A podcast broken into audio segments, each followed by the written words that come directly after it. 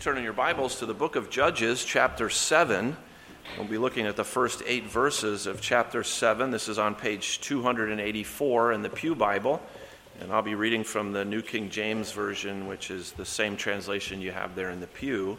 Our congregation has been working through the book of Judges, and we've sort of uh, paused uh, to spend a little more time on the story of Gideon. It is the longest story of, uh, in, um, amongst the judges' stories. And there's a lot of interesting things going on in the calling of, of uh, Gideon. Gideon was fearful, he was hiding, and God comes to him and says, You are a mighty man of valor, and you will save Israel. He doesn't seem like he's up for it, but God gives him sort of a preliminary uh, job to do, and that is to tear down the idol in his own household, his own fa- extended family. And he does that, and God begins to raise him up as the leader of the people. Uh, last week we looked at the fact that the, the Lord was gracious to him in uh, giving him some miraculous signs to uh, bolster his flagging faith. And so uh, now we have uh, uh, a new thing going on here that is somewhat surprising. I think the children probably know the answer to this, but I'll, I'll ask. So, children, do you think if you are getting ready for a battle, that you want more soldiers in your army or fewer soldiers in your army? What, what do you think would be the best? Go ahead. Okay, I, I, I thought everyone agree with more soldiers. That is the right answer. That is what we want. And so it's very interesting here as I read this, you'll notice God seems to have a different thing in mind because he, he takes away a lot of the soldiers. So let's try to figure out what's going on here and uh, as God is working with Gideon. So let's read now. This is God's word. Then Jerubbaal, that is Gideon, and all the people who were with him rose early and encamped beside the well of Harod, so that the camp of the Midianites was on the north side of them by the hill of Moreh in the valley. And the Lord said to Gideon, The people who are with you are too many for me to give the Midians into their hands lest Israel claim glory for itself against me, saying, My own hand has saved me. Now, therefore, proclaim in the hearing of the people, saying, Whoever is fearful and afraid, let him turn and depart at once from Mount, Mount Gilead. And 22,000 of the people returned, and 10,000 remained. But the Lord said to Gideon, The people are still too many. Bring them down to the water, and I will test them for you there. Then it will be that those of whom I say to you, This one shall go with you, the same shall go with you. And of those of whomever I say to you, This one shall not go with you, the same shall not go. So he brought the people down to the water. And the Lord said to Gideon, Everyone who laps from the water with his tongue as a dog laps, you shall set apart by himself. Likewise, everyone who gets down on his knees to drink. And the number of those who lapped, putting their hand to their mouth, was 300 men. But all the rest of the people got down on their knees to drink water. Then the Lord said to Gideon, By the 300 men who lapped, I will save you and deliver the Midianites into your hand. Let all the other people go, every man to his place. So the people took provisions and their trumpets in their hands, and he sent away the rest of Israel, every man to his tent and retained those 300 men. Now the camp of Midian was below him in the valley. And there will end the reading of God's word. May God bless his word to us as we consider it together this morning. Well, I read an article last week that said the ticket prices for the men's basketball Final Four were down 91% from last year. And I guess that's kind of on the open market. And I suppose uh, because there have been so many upsets, maybe the, the universe of people wanting to see Florida Atlantic or San Diego State or you know is a little bit smaller than the universe that wanted to see North Carolina and Kansas and teams like that last year. There have been all kinds of upsets. Now, some of those upsets we have to admit we enjoyed in our heart, we enjoyed watching some of those upsets. Other of them, not so pleasant. They were upsetting to us. What I found fascinating is that after the games, uh, the interviewer on the court brings the coach and the star player up. and basically asked some question like, How are you so awesome? Uh, this kind of, I'm paraphrasing, of course, but that really is the question. And then the answer is always, I mean, it's, it's unbelievably predictable, right? It's, um, my teammates really believed in me. Uh, they put me in the right position. They believed in me, or I believed in them, or the coaches believed in me, or I believed in them, or uh, we just really work hard, something to the effect that we just really work hard. It, it is incredible because from time to time someone will say, I thank God, you know, and, and that's really kind of the right answer, but you don't get that very often. Now, we can forgive athletes who are suddenly have a microphone put in their mouth, in front of their face, for not getting that right. What's harder to sort of forgive is that you and I, as God's people who know better, are often led into thinking, um, look at what I've done. And we can think about the situations in our families, our jobs, our church sometimes, uh, the abilities that the Lord's given us, the things that we've done, and we can start to think um, that we did that and not think this is the result of God's work. God is the one who's done it. And that can even slide over into the way we think about our faith and our salvation. And that's when it's really troubling. Because don't you all feel like, in some little way, you contributed to your salvation? Even if it was just, hey, I figured this out, or hey, I knew enough to pray this particular prayer, or something like that. It's really tempting for us to, to be drawn into this kind of thinking.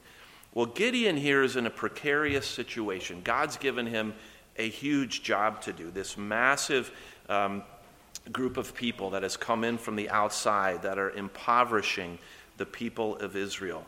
And God had appeared to Gideon, remember, to encourage him and to show him, I'm with you, Gideon, and, uh, and you're going to get this job done. But now, God takes an extra step here to make sure that Gideon is going to know that God did it. When what is about to happen happens, there's going to be absolutely no way that Gideon can take credit for it.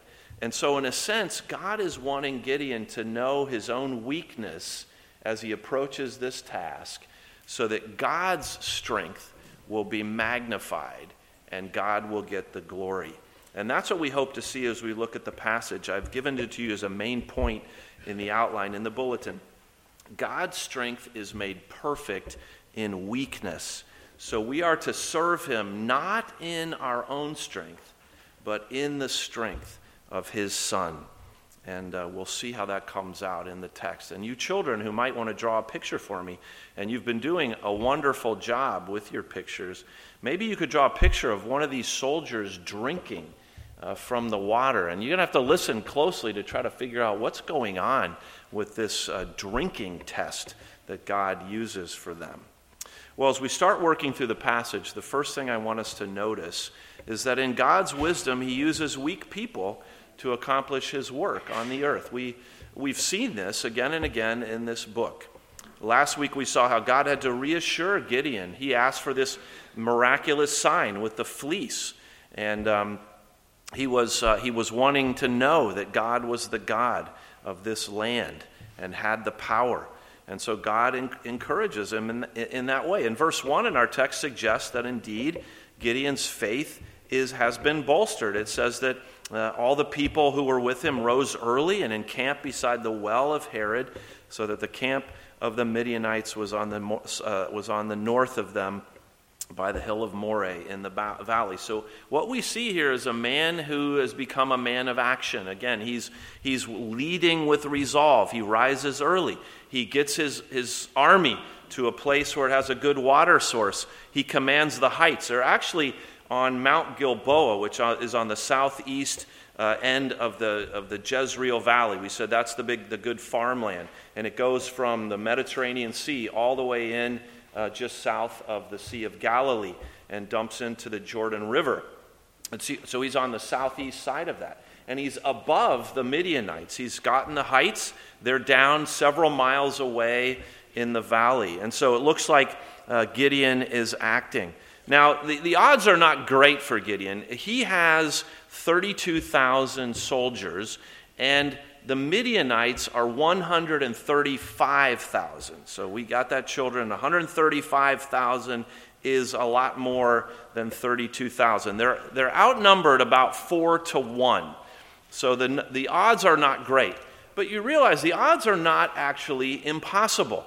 Uh, I did a little search because I'm not a tremendous military historian, but if you look at, you know, battles that were won against the odds, there's a lot of them in there. There were some in our own Civil War. One that I thought was interesting, the Battle of Agincourt in 1415. The English were greatly outnumbered by the French, and yet the English won, uh, largely because of the terrain they were on and their effective use of the longbow. And so they were able to defeat a force that was considerably larger than them. That was part of the Hundred Years' War. Well, our Bible tells us, right, that, that, uh, that things that are unlikely can happen. But it also tells us that things that are completely impossible uh, happen. So this isn't just something that's rare, it's something that cannot happen apart from the work of God. And, and um, for example, if you look at back in, in Israel's history, um, when Israel came out of Egypt, Israel was a group of non trained uh, slaves, and they had been herdsmen. And yet they defeated the greatest army uh, in the world at that time, Pharaoh's army. Now, children, do you remember how they defeated Pharaoh's army? Was there a giant battle you remember that? Was there a big battle? Do you remember, Augie?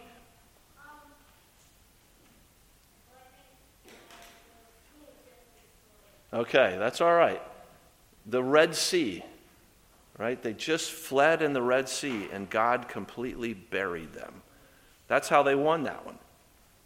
So the point is, God, God doesn't actually need uh, an army at all to work with. And so, as we're calculating odds and things like that, we're, we're kind of missing the point, aren't we? God doesn't need an army at all. He can destroy the biggest army on the planet without using human instruments at all. And there are several accounts in the Bible where similar things happen. And yet, most of the time, God, in His wisdom, chooses to work through His people as weak as they are.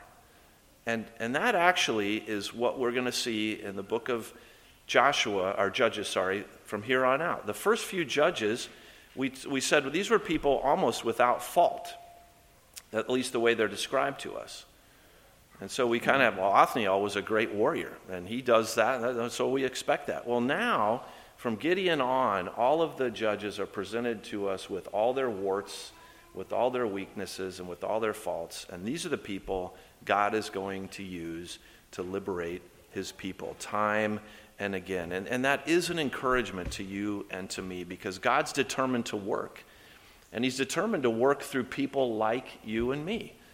And, and we're, we're aware of our weaknesses, we're aware of our faults, but yet God is absolutely committed to working and accomplishing his work through people who are weak.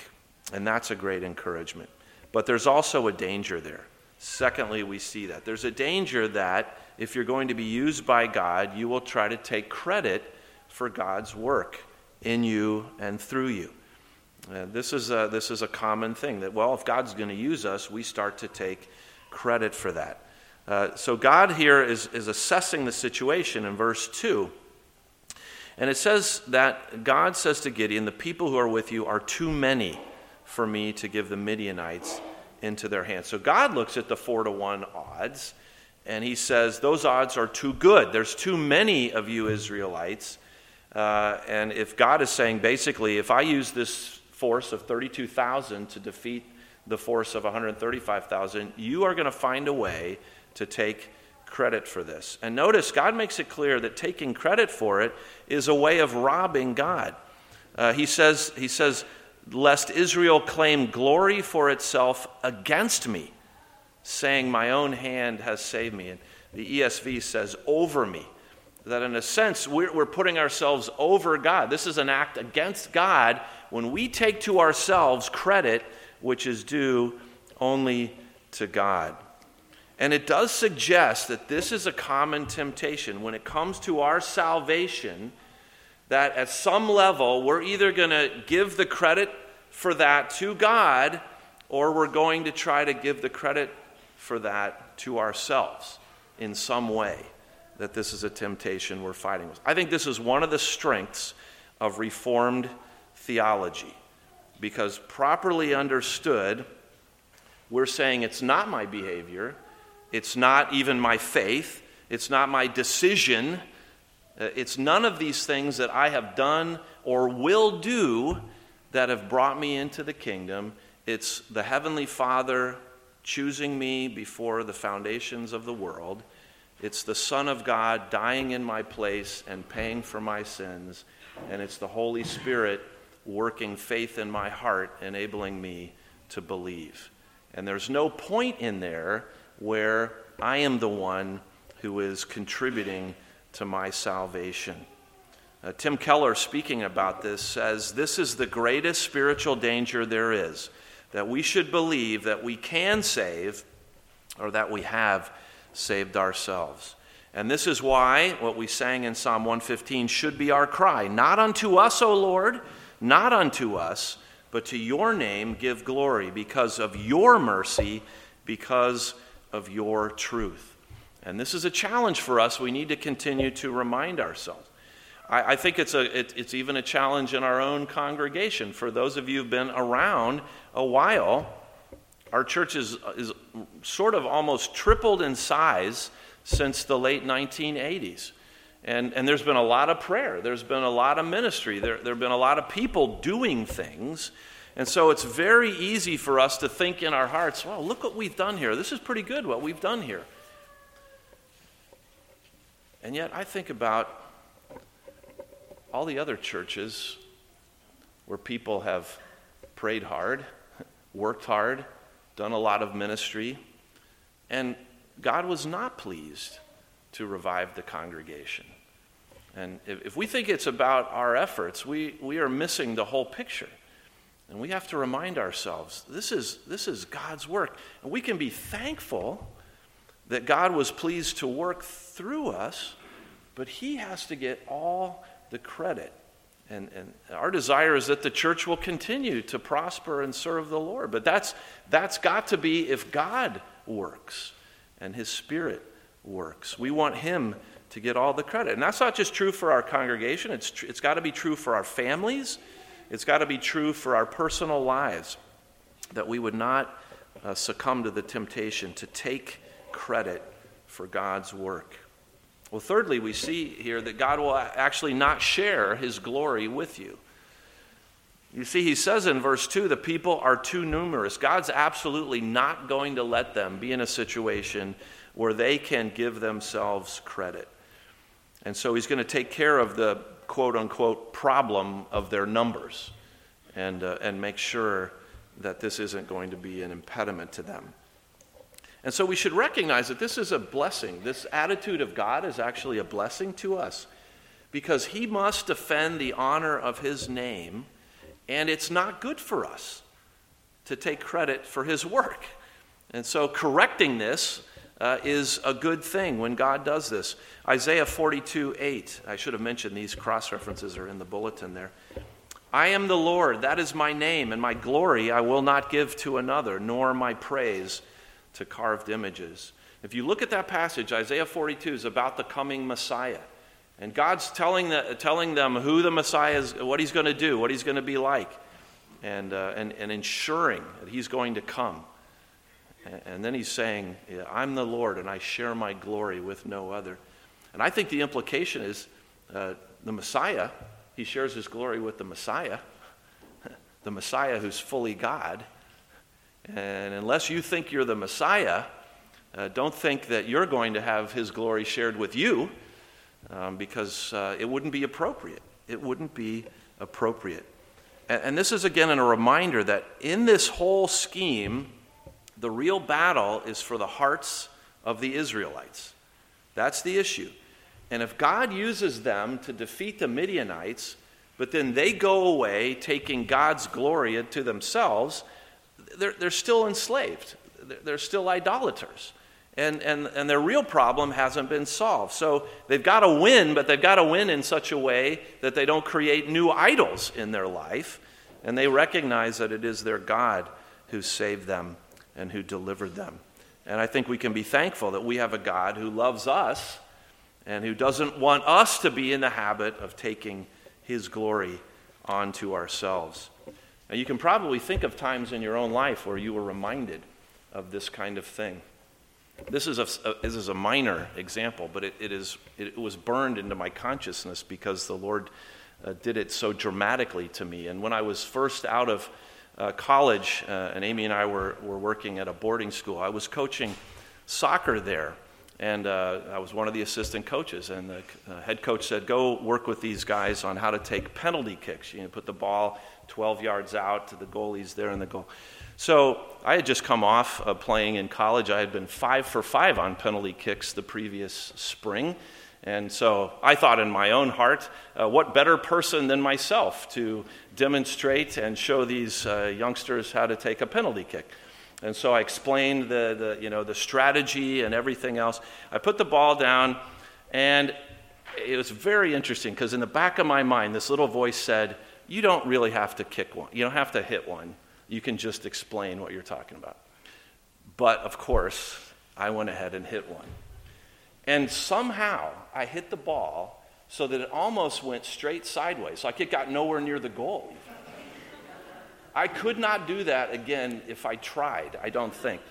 And it was so ridiculous that I knew instantly, I knew instantly that that was the Lord's way of just whacking me upside the head and telling me, you know, you should really be grateful that you made those five kicks when it really counted.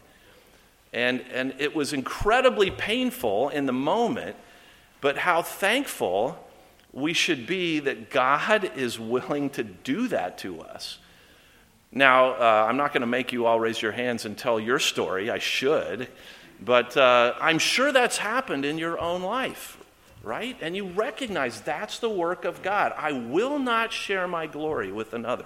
You try to take it to yourself, and you're going to feel that in some way that's, that's painful. But this is the grace of God in doing that. Well, God alone is God, and so he will not share his glory. In fact, we see in this text that God may actually take radical steps to show you how weak you really are. And this is what we see in verses 3 to 8. And there's an interesting symmetry here because Gideon tested God two times with the fleece. We read about that last week. Now, God is testing Gideon or the army two times. And that, the, he uses the word test specifically in the second test. And it has there the sense of refining or purifying. He's going to purify the army. Now, the first test in verse 3 is, is pretty straightforward. Say to the people, whoever's fearful and afraid, let him turn and depart at once from Mount Gilead. I think this is supposed to be Mount Gil- Gilboa, unless there was some part of Gilboa that was also called Gilead. Gilead's on the other side of the Jordan River, so th- these people were at Mount Gilboa at this time. Now you might say, well, what's this about? Well, I put in your outline Deuteronomy 20 uh, a couple of verses 1 and 2, and then verse 8. And, and these were provisions in the law of God. When you go out to battle against your enemies and you see horses and chariots and people more numerous than you, do not be afraid of them, for the Lord your God is with you who brought you up out of the land of Egypt. So it shall be when you are on the verge of battle that the priest shall approach and speak to the people. And then the priest asks about, you know, is anyone newly married? Is anyone newly built a house? This kind of thing. And then in verse 8, the officers shall speak further to the people and say, What man is there who is fearful and faint hearted? Let him go and return to his house, lest the heart of his brethren faint like his heart. So, this is, this is standard procedure. Fear is contagious, and if people were distracted or fearful, they, they were sent home. Now, Gideon doesn't, I, I'm sure when they make this call, Gideon isn't, spe- isn't expecting that just like that, uh, 70% of his army just walks off the field. But that's what happens. 22 of the 32,000, they just, oh, okay, we can leave. Oh, great. Thank you. And there they all go. Now, there's still 135,000 Midianites there who are impoverishing everybody. So, how is this problem going to get solved? Now, children, this is what I said. This is, this is maybe confusing to us because now the odds are 13 and a half to 1. There's 13 and a half enemy soldiers for every Israelite soldier. So, the numbers just got a lot more difficult. And so we might think, okay, I'm not sure what's going on here, uh, but this sounds kind of scary. Well, incredibly, in verse 4, God says to Gideon, the people are still too many. So it's still too many. So he institutes test number two I will test them for you down by the waters. So they come down to the water, and he separates them into two groups. Now, if, if you find this description somewhat confusing, you're not alone. I think the two groups are one group who squats down and puts their hand in the water and brings it to their mouth. It's confusing because he calls that lapping like a dog. And I've never seen a dog use its paw to bring its water up to its mouth. So I don't know. It, it's just cupping the water and bringing up. That's one group. The other group are just getting down on the ground and putting their mouth right into the stream uh, and just, just gulping it right out of the water. Now, we think that sounds more like a dog, but that's, that's not the way it's described here. So it's the crouchers and, the, and the, those who, who uh, take it in their hands versus those who just put their face down in the water. And God tells in verse, uh, verse 7 uh, keep the 300 who lapped, those are the ones who used their hands, and I will save you and deliver the Midianites into your hand. Let all the others go. 9,700 get to go. And at this point, the commentators have a field day trying to explain the virtues of the one way of drinking and the vices of the other way of drinking. And even Matthew Henry gets in on this act. Um, Matthew Henry says about the, the, the men who crouch and use their hands these are men who were hardy, that could long endure fatigue without complaining or thirst or weariness. Um, and if you're asking, where did he get that in the text? You're right, it's not there. This is an assumption uh, that there must be some uh, reason for this. And, um, and there probably is a reason, but we are not privy to it. Um, Ralph Davis, who uh, is speaking at the Reformation Indy Conference in April, April 14 and 15 up at Southside. He's, he's one of the best commentators on Old Testament narratives. First and Second Samuel, First and Second Kings, Judges, um, Joshua. Definitely worth your time if you can get up there, even just to hear a talk or two. It's, it's free, it's, it's close by, it's in Greenwood. But Ralph Davis um, notes the affinity people have for the lappers, the, uh, the hand, the hand using drinkers. Uh, but he says in his commentary, verse 2 must eat its way into the grooves of our gray matter. This verse, and not the so called vigilance of the lappers, is the key for interpreting this section. Uh, so, children, your gray matter is your brain, right? What he's saying is, it's verse 2 tells us God says, There's too many of you, I must reduce the number. And that's why this is happening. This is God uh, reducing the army, refining the army, so there's no way the human actors can take credit. Uh, Barry Webb, speaking about this, says the bottom line is that this was God's test.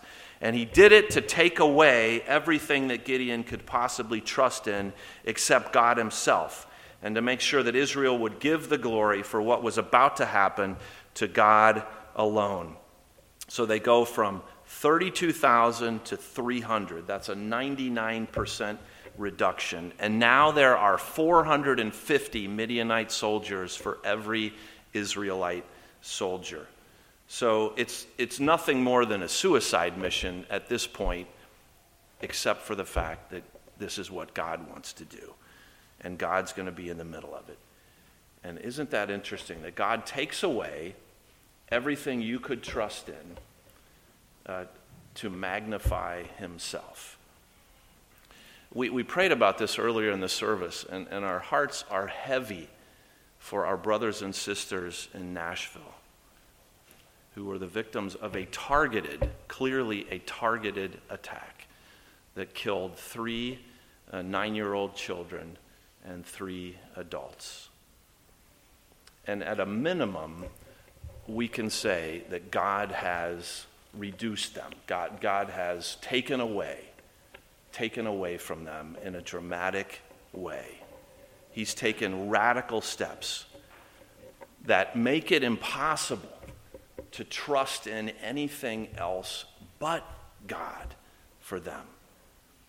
And, and I'm not in any way saying that's, that's what they needed or that's somehow what they deserved. All I'm saying is that when God does this kind of thing in our lives, it's not because He's angry with us. It's not because He's punishing us. It's because He loves us. And sometimes He does things that are radical from our perspective to take away anything we would hope in apart from Him. And you might think about that in your own life. Have you seen God take something away from you that you were relying on, that you had invested tremendous hope in? And you see how when that gets stripped away, suddenly we're forced to rest on God alone. And it's tempting to see that as a punishment. And God isn't here punishing Gideon. He's not punishing the, the guys that drank, you know, with their mouth. And he's not punishing them at all. He's reducing them so that they will know that they have nothing they can hope in except God and God alone. And, and that's actually a blessing to us when uh, we're driven to that realization. God may take radical steps to show us how weak we really are. But finally, then, we see here that we are called to serve God in Jesus' strength. We don't have our own strength. But we are to serve God in Jesus' strength, Jesus, the one who was made weak for us, so that we could be strong in Him. You see what's going on here? Last week, God is there bolstering Gideon's flagging faith by the signs of the fleeces. Now, today, he's testing and refining that faith, taking away things from Gideon. Uh, children, your parents want you to be confident. I, I, know that's true. They're raising you, they want you to be confident. And at the same time, they don't want you to be too confident. Uh, this is why parenting is difficult, isn't it? Uh, how, how, do you thread the needle uh, and, and, and make sure that you're not going too far one way or the other? But this is, in a sense, what God is doing. I'm going to save by your hand. He, he told him that, he showed him that. And then he does something so crazy, in a sense, that you, you know, it's all got to be you, God. It, it can only be you if we're going to do this. Paul describes this phenomenon in 2 Corinthians 12 this way. He says, Unless I should be exalted above measure by the abundance of the revelations, a thorn in the flesh was given to me, a messenger of Satan to buffet me, lest I be exalted above measure. And concerning this thing, I pleaded with the Lord three times that it might depart from me. And he said to me, My grace is sufficient for you. My strength is made perfect in weakness. Therefore, most gladly will I rather boast in my infirmities, that the power of Christ may rest upon me. Therefore, I take pleasure in, in infirmities and reproaches and needs and persecutions and distresses for Christ's sake. For when I am weak, then I am strong. Paul had been taken to heaven. He says that. He had seen heaven. And to keep him from getting too proud or arrogant, God had given him a physical uh, ailment of some sort. And he asked God to remove it, and God says, My grace is sufficient for you, for my strength is made perfect in your weakness. You could paraphrase that as God saying, My power is most fully displayed when my people are weak, and yet they trust me anyway.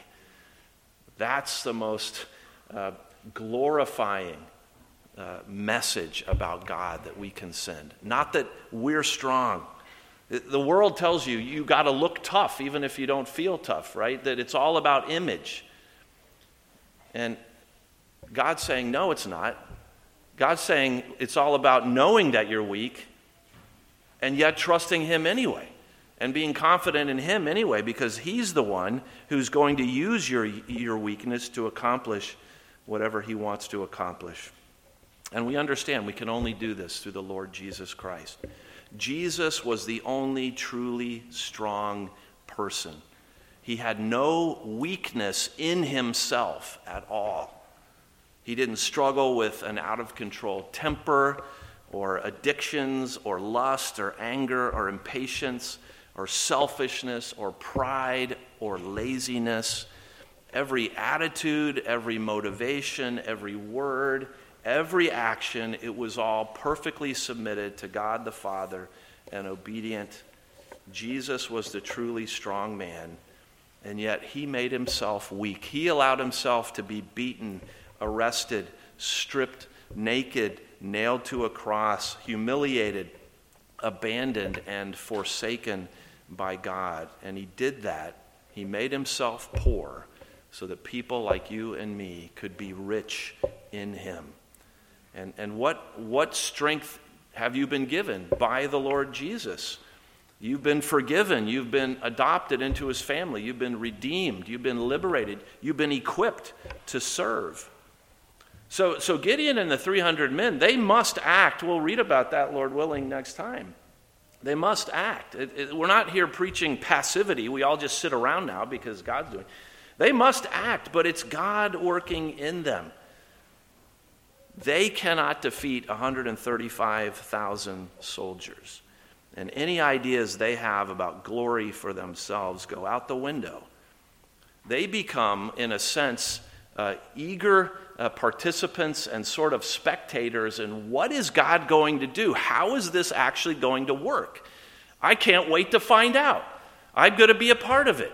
I have no idea how this is going to work out, but I know it's going to work out and I'll have the privilege of being a part of it. Uh, someone directed me to the opening um, of the, the first episode in the Band of Brothers. If you've ever seen that, the, the, based on the true story of uh, some airborne paratroopers in World War II. And uh, a lot of times at the beginning, they actually interview the actual soldiers, these men near the end of their lives. They're all, they're all dead now. This was made around 2000 and uh, they would be interviewed, and then it would sort of morph into the, the, the actors playing the part. And in the first episode, uh, one of the men is commenting on, you know, we were attacked. What started World War II was we were attacked, and everyone wanted to do something.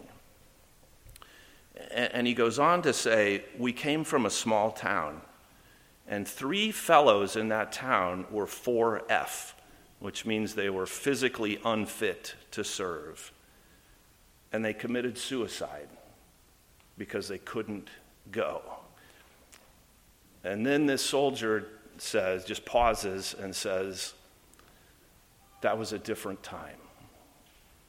That was a different time. Because if somebody was 4F today, it'd be like, I just won the lottery. I, I don't have to go. But the attitude then was, I want to go. I, I want to do what I can do. And you realize that before God, every one of us is 4F. We are unfit to serve the living God. And yet he says that's perfect that's absolutely perfect. I take 4F people and I use them to do my work in the world. And how much more should our attitude be? I just want to be used. Lord, do with me what you will, but I want to be in the game. I want to be a part of what you're doing.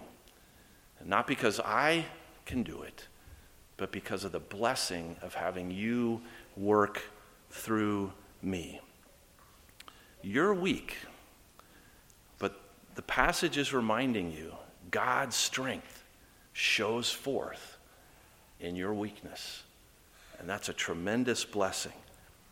So serve Him, not in your own strength, but in the strength of the Lord Jesus Christ, the one who was made weak so that you could be strong in him. Let's pray and we'll ask him to do just that.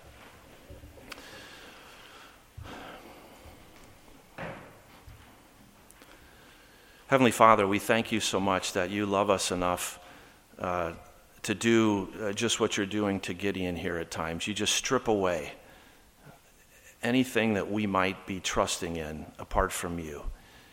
Uh, and you remind us we, we really don't have anything that we're bringing to the table uh, that you haven't already given us. But Lord, it's so encouraging to realize that's not an impediment for your using us you are going to get the job done here with Gideon and this 300 uh, group.